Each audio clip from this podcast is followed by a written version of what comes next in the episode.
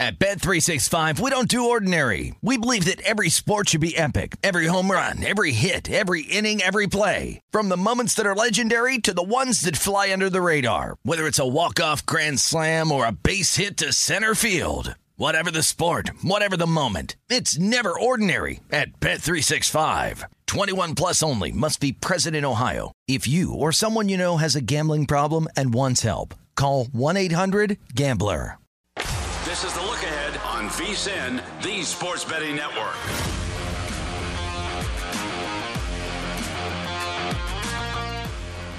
It is our number three of the look ahead right here on VSIN, the Sports Betting Network. Big thanks once again to Mackenzie Kramer of the Daily Wager, who wound up joining me in hour number two. And also a big thanks to Jim Root, who wound up joining me in hour number one. He does a great job over there at the three man weave. So we've had a pair of great guests join the show today. And now it is that time, now that it is midnight Pacific out here in lovely Las Vegas. If you're listening to the replay, it's technically 3 a.m. out here in lovely Las Vegas. But with that said, now that it is officially Friday, to try to get you guys as much money as humanly possible on this Friday, we're going to be taking a look at some college basketball. Going to give you guys a little bit with regards to the NBA as well. And then if you want to missing it, what I wanted giving out in hour number two with regards to my DK Nation pick in college basketball. We'll be hitting upon that at the end of the show as well. But how about if we wind up taking a look at the pair of games that we've got out there in the Big Ten for this college basketball Fridays? We're going to start out with the Iowa versus Nebraska game, 895, 896 on the betting board.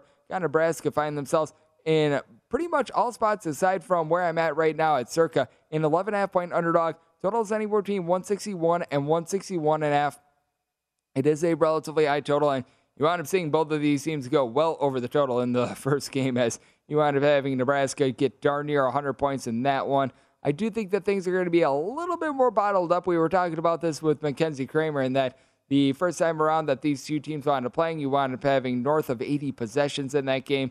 I do still think, though, that with the way that Nebraska is playing defense, there's just not really much taking an under in this spot. And then an Iowa team that they rank outside the top 120 with regards to points allowed on a per possession basis themselves. Iowa, they rank at the top 10 with regards to points scored on a per possession basis. And Nebraska, they, they do an okay job on offense. You've got a guy in Alonzo Verge who turns the ball over a little bit less at home than he does on the road. And it's a Nebraska team that they rank 287th with regards to points allowed on a per possession basis. A little bit better at home, giving up right around 12.7 points fewer per 100 at home rather than on the road, but certainly still a bunch of which they leave a whole lot to be desired on that end of it. And then you take a look at the flip side for Iowa, Keegan Murray, 23 and a half points, eight boards, two blocks per game. He is a stat sheet sufferer. Jordan Bohannon has really been able to find it from three point range. And it is an Iowa team that, despite the fact that they don't necessarily play a ton of defense, they are able to generate right around eight and a half steals per game. That is something that you do want to take note of. But I do think that Nebraska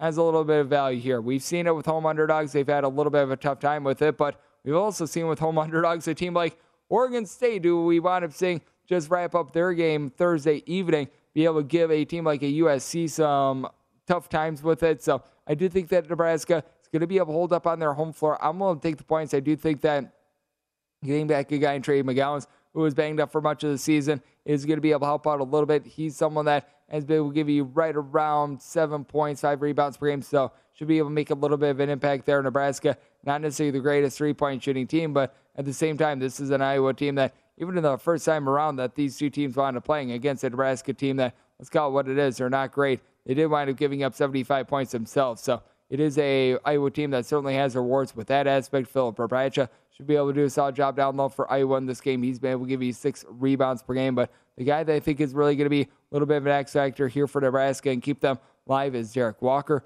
He's made to average for the year right around nine points, six rebounds per game. He's been a guy that has been a little bit more pedestrian in recent games with regards to scoring, but has really been able to kick it up on the glass as well. And I think that that's going to be really important because last time these two teams wound up playing, he did have 14 and 6 in that game. And I think that he could deliver something similar in this spot as well with Iowa.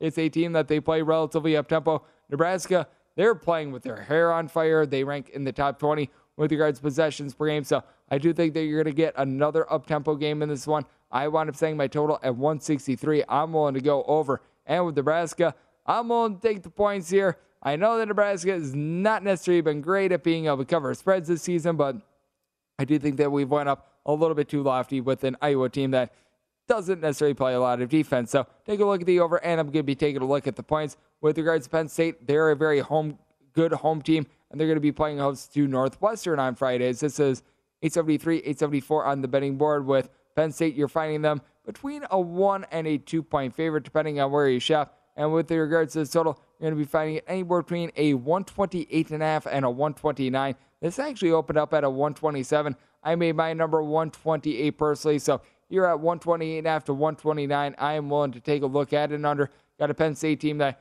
they have done a really good job of being able to slow games down to an almighty crawl with regards to possessions per game. 348th out of 358 D1 teams. So they've been able to do a great job of bearing down with that respect. Northwestern's a little bit more of a mid-tempo team among your 358 D1 teams. They're more around a hundredth. They've been slowing down a little bit more recently. You've got a guy in Boo Buie who I really like. He's been able to do a solid job of being able to dish out right around five assists per game. So I do think that he's going to do a good job for our Northwestern team that they just don't turn the ball over whatsoever. With regards to turnovers per game, they turn it over fewer than 10 times. That's in the top 10 in all of college basketball. And then for Penn State, do have a guy that I like, Jalen Pickett. Pickett has really been able to do a good job of picking his spots as he's been able to give the team 14 points, right around four boards, four assists per game. And then you've got John Harrar as well. Harrar is a guy that for this Penn State team has been able to give you right around nine and a half rebounds per game. You should be able to do a good job against a Northwestern team that does not have a single guy that gives you more than six half rebounds per game. Now, that guy is Pete Nance, and Pete Nance is one of the more versatile players in all of college basketball. He's saying six foot ten. If he was on a team that was a little bit more confident with their coaching, I think that he would be emerging as one of the top players in all of college basketball. 15 points, six half boards, being able to chip in there two and a half assists per game. In true road games, he's shooting 48% from three point range overall for the year, 43.8%. So he's been able to do his job. He's been able to give you double figures in each of the last four games. When it comes to this Northwestern team, though, they just don't do a good job of being able to layer support around him. You've had Chase Audige be able to give you right around 11.5 points per game, but for Penn State, Sam Sessions shooting 42% from three point range. I think he's going to be big. He's a guy that's able to give you a double figure amount of points per game. So I do think that he's going to be able to step up big for the team now. With guys like Myles Dread, I've been waiting to see a little bit more out of them, but at the same time, you take a look at this Penn State team. They're in five against the spread in true home games, and you just take a look at what they've been able to do in their true home games. They've been able to really emerge. They've been able to cover each out of their last, I believe it's now four home games. So they've been able to do a solid job there. It actually extends a little bit further as I believe that in conference play, they've been able to cover all but one of their home games. So it's been really interesting to take a look at that.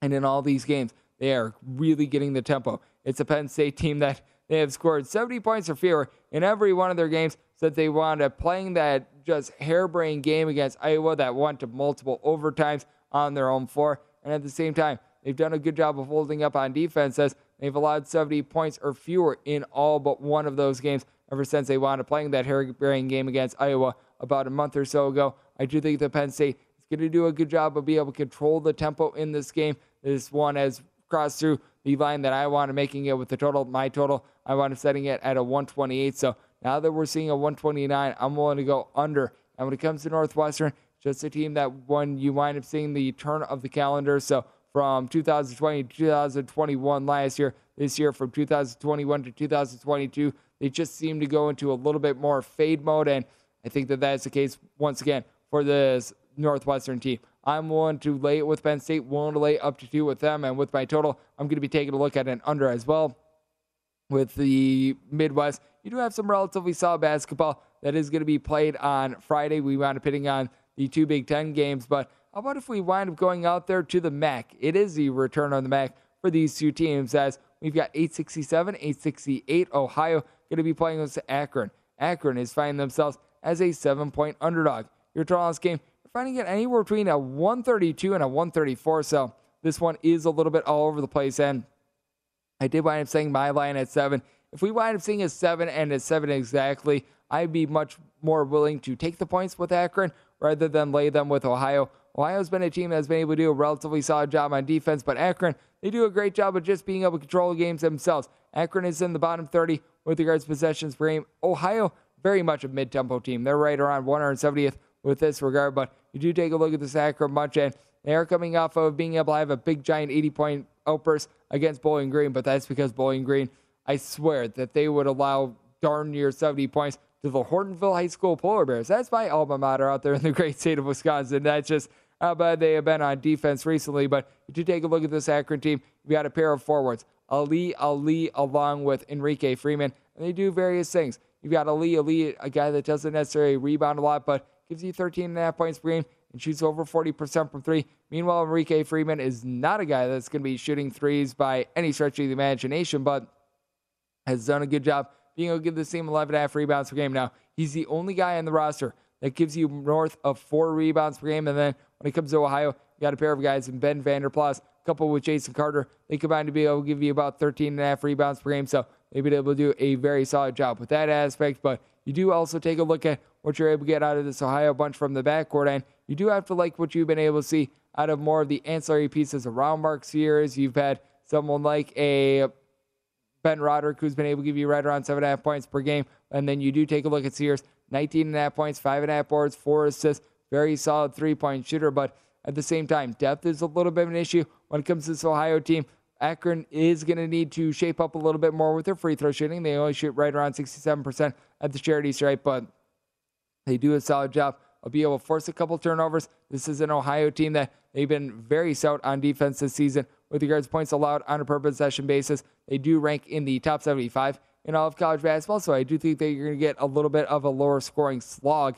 I did why I'm saying the total at a 129 and a half, but this is a Akron team that they've done a good job of being able to hang in games. I do think that someone like Bryan Trimble is going to be able to step up in the backcourt. He and Xavier Castaneda have been able to pair up and shoot in the mid 30s from three point range. Akron as a whole, they shoot 35% from three. Ohio, more around 33.5, 34% from distance. I think that Akron's going to be able to keep themselves alive. Taking a look at the under, and we'll take seven plus here with Akron. We've taken a look at college basketball here in the first segment. In the next segment, we'll take a look at some NBA right here on VSIN, the Sports Betting Network.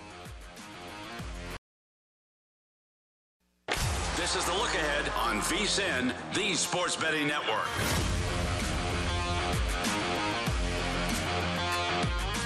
This is the look ahead right here on VSIN, the Sports Betting Network. Greg Hoops Peterson filling in for Scott Seidenberg. You saw Scott on the nightcap doing an absolutely terrific job on there. And now it is my turn to give you guys a little bit of a chance to be able to get to the window on this Friday. Always happy to be on this show. Always happy to be working with my wonderful producer, Jason Kahn, doing absolutely amazing work, helping me out over here. And time for me to help you guys out with a little bit of NBA as well, as we've got some action that is going to be going down on the hardwood after we wind up seeing these teams I have a little bit of a break with the All Star break. They're now back in action, and we do have some relatively solid games that are going to be going down for Friday as we wind up seeing things get really started on Thursday with some of these teams coming off of their hiatus. And now I do think that it's going to be really fascinating to see what we wind up getting in the battle for LA. The Clippers and the Lakers are in a very tight line right now. You're finding the Lakers anywhere between a pick 'em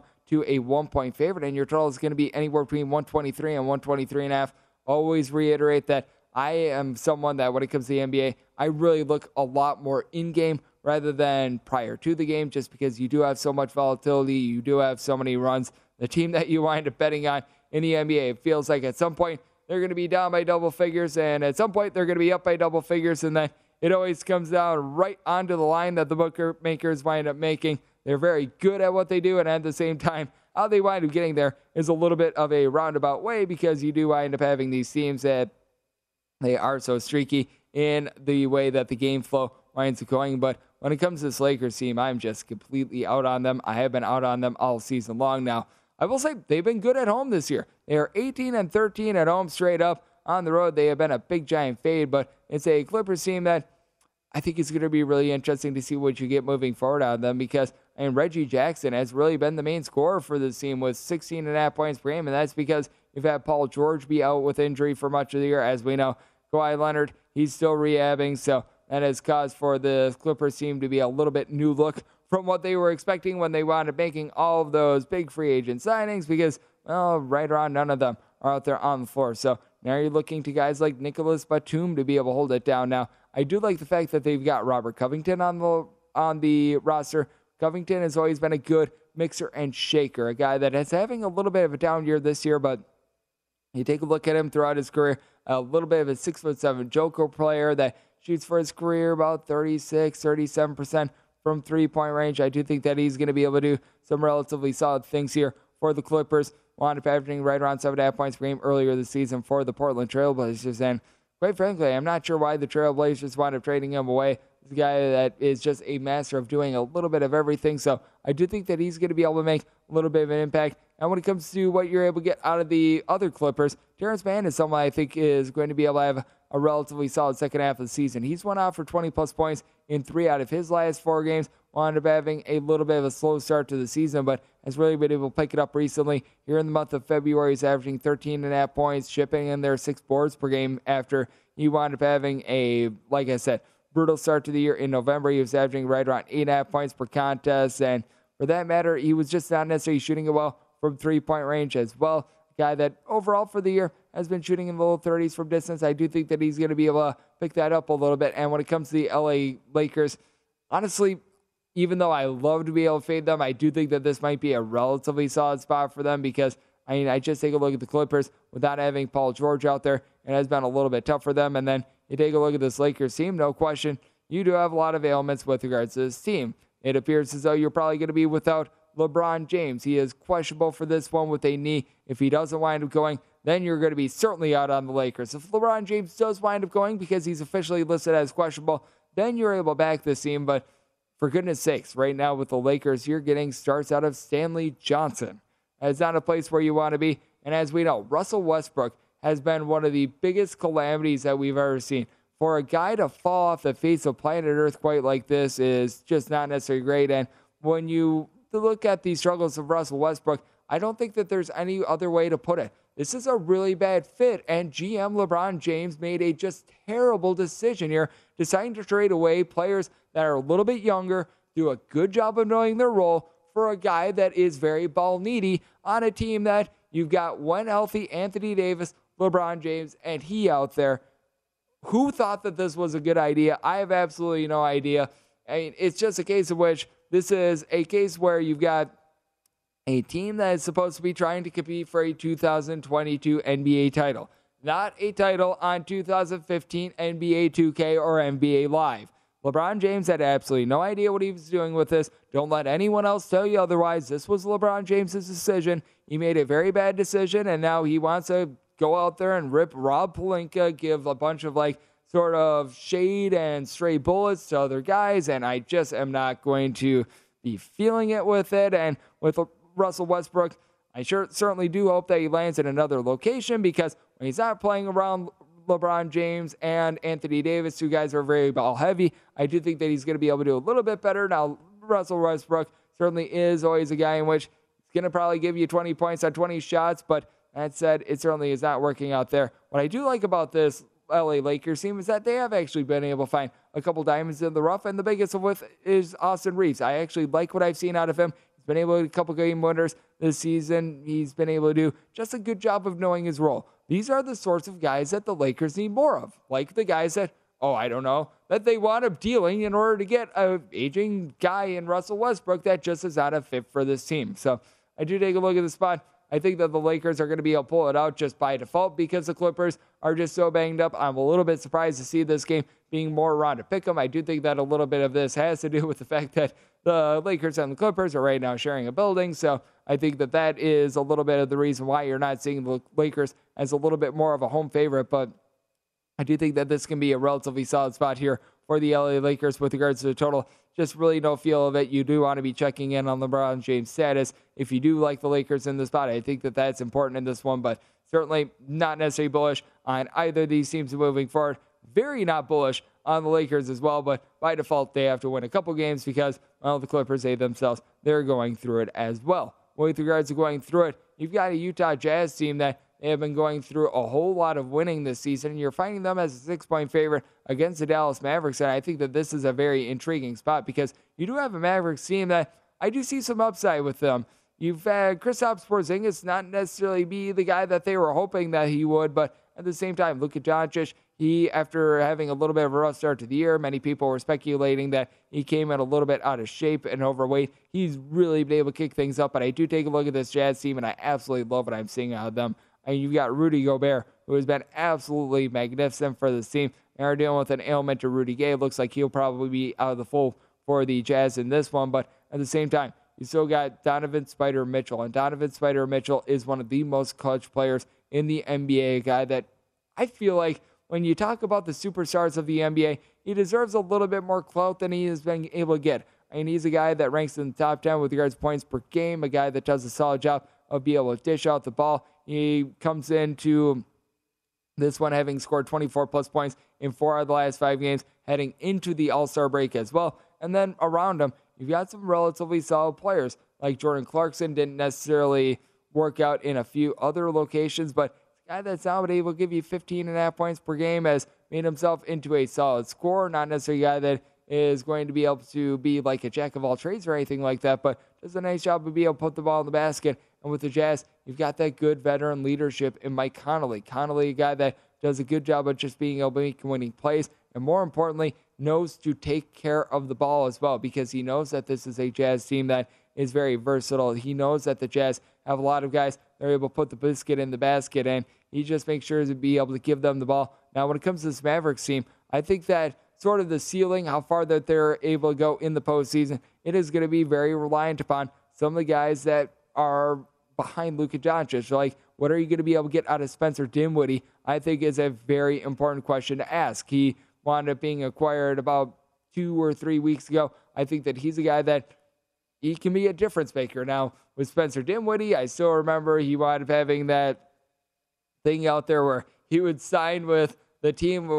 I think that he was like taking offers as to like a GoFundMe page to play for like Team X. That was one of the strangest things that we've ever seen. He wound up getting limited to just three games during the 2020 21 season due to injury. But I think that if Spencer Dinwiddie, not that he's going to be ever quite what he was a few seasons ago when he wound up averaging 20 and a half points per game, but if he's able to be 75% of that, if he's a guy that can come in, give you just a burst of energy off the bench, give you like 12 or so points per game, I think that that could be very beneficial to the Dallas Mavericks team. I've loved what I've seen out of Jalen Brunson. I just think that this team is going to be a little bit limited down low. I mean, it is a Dallas Mavericks team that you just don't have a lot of guys that are able to do a great job in the post. If I'm looking anywhere, I think that Rudy Gobert is just going to be able to eat this Mavericks team alive. I think that this is just a textbook bad matchup for the Dallas Mavericks. I'd be looking a little bit more in game. Maybe you wind up having Luka Doncic get off to a very hot start. Then you're able to get the Jazz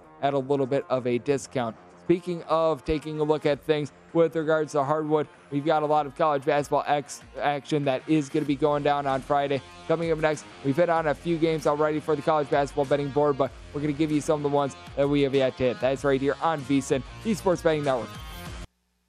This is the look ahead on VSIN, the Sports Betting Network.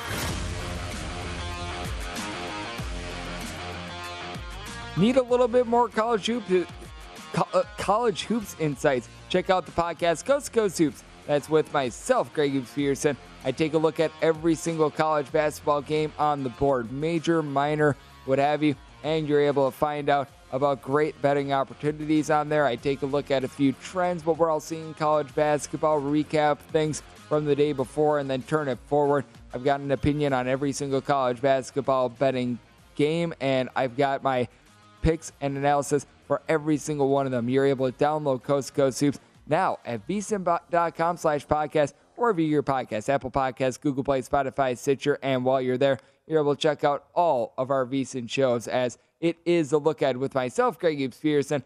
Coming up in 30 minutes, you're either going to be hearing me again because, well, this show replays after it winds up going down live. So if you're listening to me live, you'll see more Greg Peterson. If you're listening to the replay at 3:30 a.m. Pacific, 6:30 a.m. Eastern Time, well, in 30 minutes, it is going to be follow the money. Mitch and Paul, they are enjoying the last of their vacation before they wind up coming back next week. But we've got you all locked and loaded there. I actually wound up joining Matt Youmans along Dave Ross on the show yesterday. I will not be joining once again today unless if they wind up calling me at the last minute, I would be more than willing to oblige. I am always one that loves to be able to just talk college basketball whenever humanly possible. So, you know what? You've got an opportunity to talk college basketball right about now. So let's take advantage of it. We've hit on quite a few games that we've got for Friday already, but we've got some interesting Metro Atlantic action as we've got Manhattan versus Marist, which I think is a game that is worth mentioning. So that is a game that you're finding on the betting board with Marist being right around a five and a half to a six point favorite. And when it comes to this Marist team, they're one of the most disjointed teams that you're going to find in all of college basketball in that they really don't dish out the ball. They average as a team right around nine and a half assists per game. For those of you guys looking on the rotation, this is 879, 880 with Marist now finding themselves right around five and a half point favorite with a total between 140 and 141 and a half is the high watermark that I'm finding with Manhattan. I wound up setting them as an underdog of right around five and a half points, pure at the five and a half that we're seeing at DraftKings. I would rather take the five and a half rather than lay it just because you do have yourself a bunch of Marist. I just mentioned it. You got a very disjointed team, and then you do have Jao Ituka, who has been very good for this Marist team, shooting right around 48% from three point range. He has been able to do a great job, along with also Ricardo Wright, of being able to give this team right around 29 and a half ish points per game. But if you take a look at Manhattan, this has been one of the best over teams in all of college basketball. A big reason why is because Manhattan has been able to play some relatively close games. They do play at a brisk tempo. They play right around 100th with regards to possessions per game. Marist has been able to ramp things up a little bit more as well. But Marist is a team that they do rank in the top 100 with regards to points allowed on a per possession basis. So they've been relatively solid there. But you do take a look at this Manhattan team 17 overs, six unders, and one push. 73.9% of their games are going over the total. The only team that has a higher rate to the over this season, that'd be Bowling Green, who's played 21 out of their 26 games to the over. It's just been a big, giant calamity there. But the reason why I do think that Manhattan is going to be able to hold in this game is because they do have a backcourt of Ant Nelson coupled with Jose Perez. Perez has been able to do a great job as a stat sheet sufferer. He's able to give you right around 18 points. He's able to give you four assists, five boards. So able to do a terrific job there. And then you take a look at Nelson. He does turn the ball over too much. Both of these guys, they combine to turn the ball over seven times, but Nelson shoots just below 40% from three point range. You've also noticed that Josh Roberts, he transferred from St. John's, is able to do a relatively solid job. Overall for the season, he's only giving you right around six half boards per game, but 11 plus rebounds. And now four out of the team's last five games. You do have a, Man- a Marist team that they don't have a single guy that gives you more than five rebounds per game. Matt Hermesy is 4.9 rebounds per game. That is right now leading the way for the team. So I do think that that's going to be a little bit of an issue that they are going to be facing with regards to this Marist team. What they do have going for them is the fact that they do have relatively solid balance with regards to outside shooting. You do have a couple guys that are able to do a solid job of being able to give you a couple blocks per game. It certainly is. When it comes to the defensive end, a whole is greater than some of its parts approach. I do think that they're going to be able to get this outright win because you do have a Manhattan team that they do a poor job of being able to guard the three point arc, and you do have a couple headline scores for this team that do a very good job of being able to shoot it from three point range. And with Manhattan in general, they do rank 260th in the country with regards points allowed on a per possession basis. I do think that things are going to be a little bit more bottled up in this game because you do have a Marist team that they're relatively solid on defense, necessarily too up tempo. And I do think that the numbers are starting to get a little bit inflated with regards to Manhattan totals. I want to say in the total 135 and a half, so I'm going to be diving under. And at five and a half or more, I'm going to be willing to take a shot here with Manhattan. When it comes to Sunbelt, I do think that this is a team that is really worth taking note of. That would be Arkansas State. They're going to be playing against Appalachian State. 885, 886 on the betting board. You got Appalachian State finding themselves as a slight underdog of two points in your tallest game is anywhere between 131 and 132. And when it comes to Arkansas State, you've got Norchad Omier. And I absolutely love what this guy is able to do. He's been able to give this team darn near 16 points and 11 and a half rebounds per game, chips in there a little bit over a block and a steal per contest as well. So very well-rounded player. He pairs very well with the backcourt that includes Desi Sills, who coming in from Arkansas. Has been able to give the team 13 points, three assists per game. And when it comes to this Arkansas State team, each of your top four scorers do give you at least one steal per contest, with having a guy that's able to do a good job of dishing out the ball. And Caleb Fields, he's been able to chip in there right around five assists per game. And the rebounds for Omier, if you're looking at all players in all of college basketball, he's number four with his 12.1 rebounds per game. The only guys are above him, Fardaws Aimaq over there at Utah Valley, Oscar Tshiebwe, who is just an absolute machine, and Armando Bacot at there at North Carolina. So he's in some very good company there. Then you take a look at the flip side and what you're able to get out of this bunch in Appalachian State. And it's really had to be Adrian Delph who's had to do it all. And a big reason why is because Justin Forrest, a guy that two seasons ago averaged 17 and a half points per game, he just has really not been good this year. He's given you 8.9 points per game on 25% three point shooting. It was never the most efficient shooter to start with, but it was more like 32, 33%. He'd be able to give you like 15 points on 15 shots. Now he's giving you eight points on like 13 shots. It's been really bad. So Adrian Delph, a guy that's able to give you 17 points, shoots in the mid 30s from three point range. He's had to be the entire offense for this team. Donovan Gregory's been able to chip in there five and a half rebounds for him. Justin Lewis does a solid job down low, but with Appalachian State, I'm just not very bullish on this team in general. It's an Appalachian State team that they do a good job of not turning the ball over. That is the best attribute that they've got. They turn the ball over fewer than 10 times per game in the top 25 with regards to fewest turnovers on a per possession basis. They do rank in the bottom 30 with regards to total possessions per game as well. So this is a team that they are very much looking to slow things down. But if you take a look at just points allowed on a per possession basis, you expect Appalachian State to be a little bit better than 134th.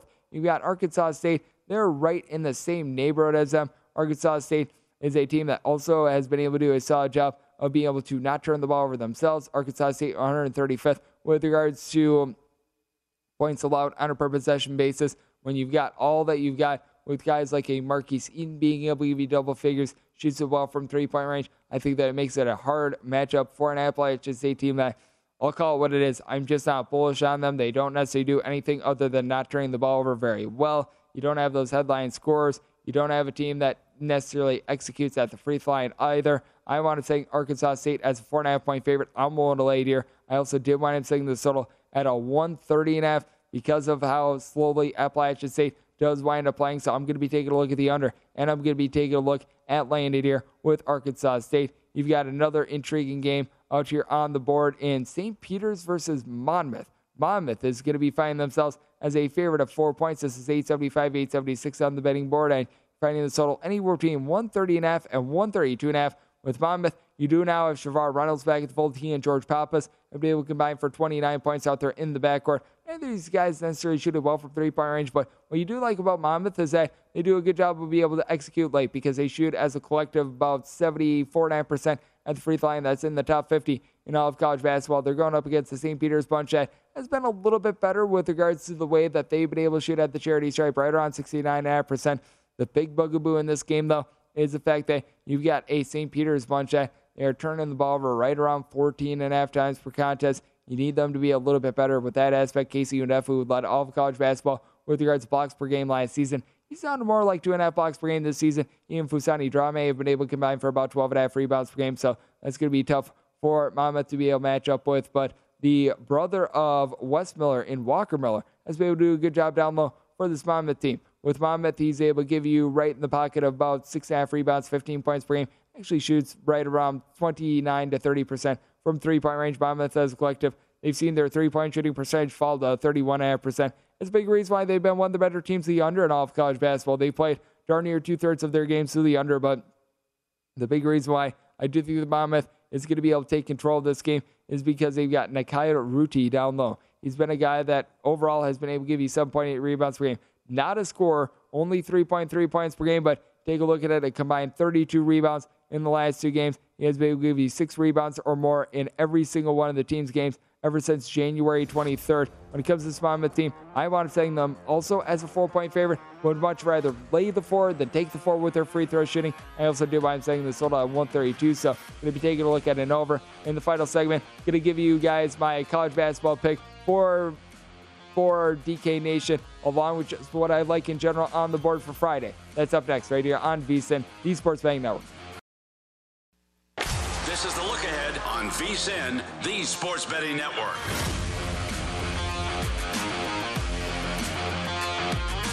Before you make your next bet, be sure to visit VSIN.com and check out the current betting splits data. This new feature gives you insights on where the money and the bets are moving for every single game. You'll be able to see where the public is betting based on the number of tickets and where the money does not match up with the public opinion. Betting splits are available for money line over under and against the spread bets, and betting splits are another way that VSIN is here to make you a better, better year round. So, check out today's betting splits for every single game at vsin.com as it is the final segment of the look at with myself, Greg Eaves and If you're listening to me live, well, you get me again for another three hours. If you're listening to the replay, that would be at 6:45 p- er, a.m. Eastern Time. If you're listening p.m., you're probably listening to the podcast. 3:45 a.m. Pacific time. Follow the money is going to be coming up in 15 minutes. I tell you right now, from joining Dave Ross and Matt Youmans on the show yesterday, those guys are doing an absolutely terrific job. Everyone that's been filling in for Mitch and Paulie, they've been doing absolutely amazing work as Mitch and Paulie getting some well-deserved time off as they put in a whole bunch of work during the NFL season, and they're going to be firing all cylinders when it comes to college basketball season as well. And speaking of firing all cylinders, coming to the college basketball season. I hope to be doing so myself.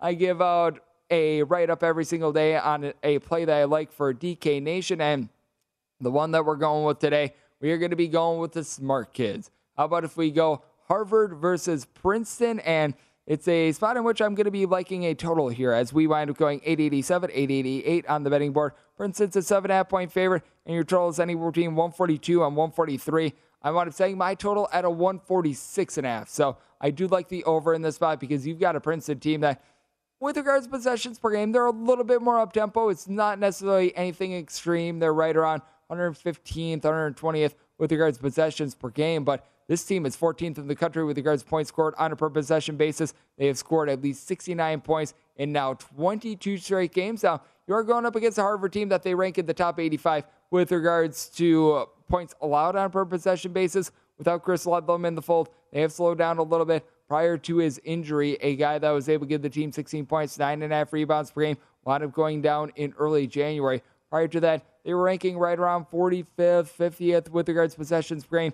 Now they have fallen to right around 100, so they've been a very average tempo team without him in the fold in these last 10 games. But with that said, you still do have a Princeton team that they do go bombs away from three point range. They shoot as a collective right around 37.7%. They're going up against a Harvard team that is 296th in the country with regards to opponents' three point shooting percentage. And in true road games, they allow opponents to shoot 38.1% from distance. That is a big, giant recipe for disaster. And then you've got a Princeton team that they just get it from a whole bunch of different guys. Jaelin Llewellyn, who has been around the block for the team, he has been very solid, being able to give you right around 15 or so points per game. He shoots in the high 30s from three point range with Harvard. Gotta like what you get out of Noah Kirkwood as well. Kirkwood has been Mr. Do It All, especially ever since Ledlum has been out of the fold. He was doing that a little bit earlier, but now he's had to really kick it up in big time force. He's a guy that has been able to give you overall for the year right around 18 points, five and a half boards, three assists, 2.1 steals, and he also leads the team in blocks. He might be the only player in all of college basketball that leads the team in all five different categories.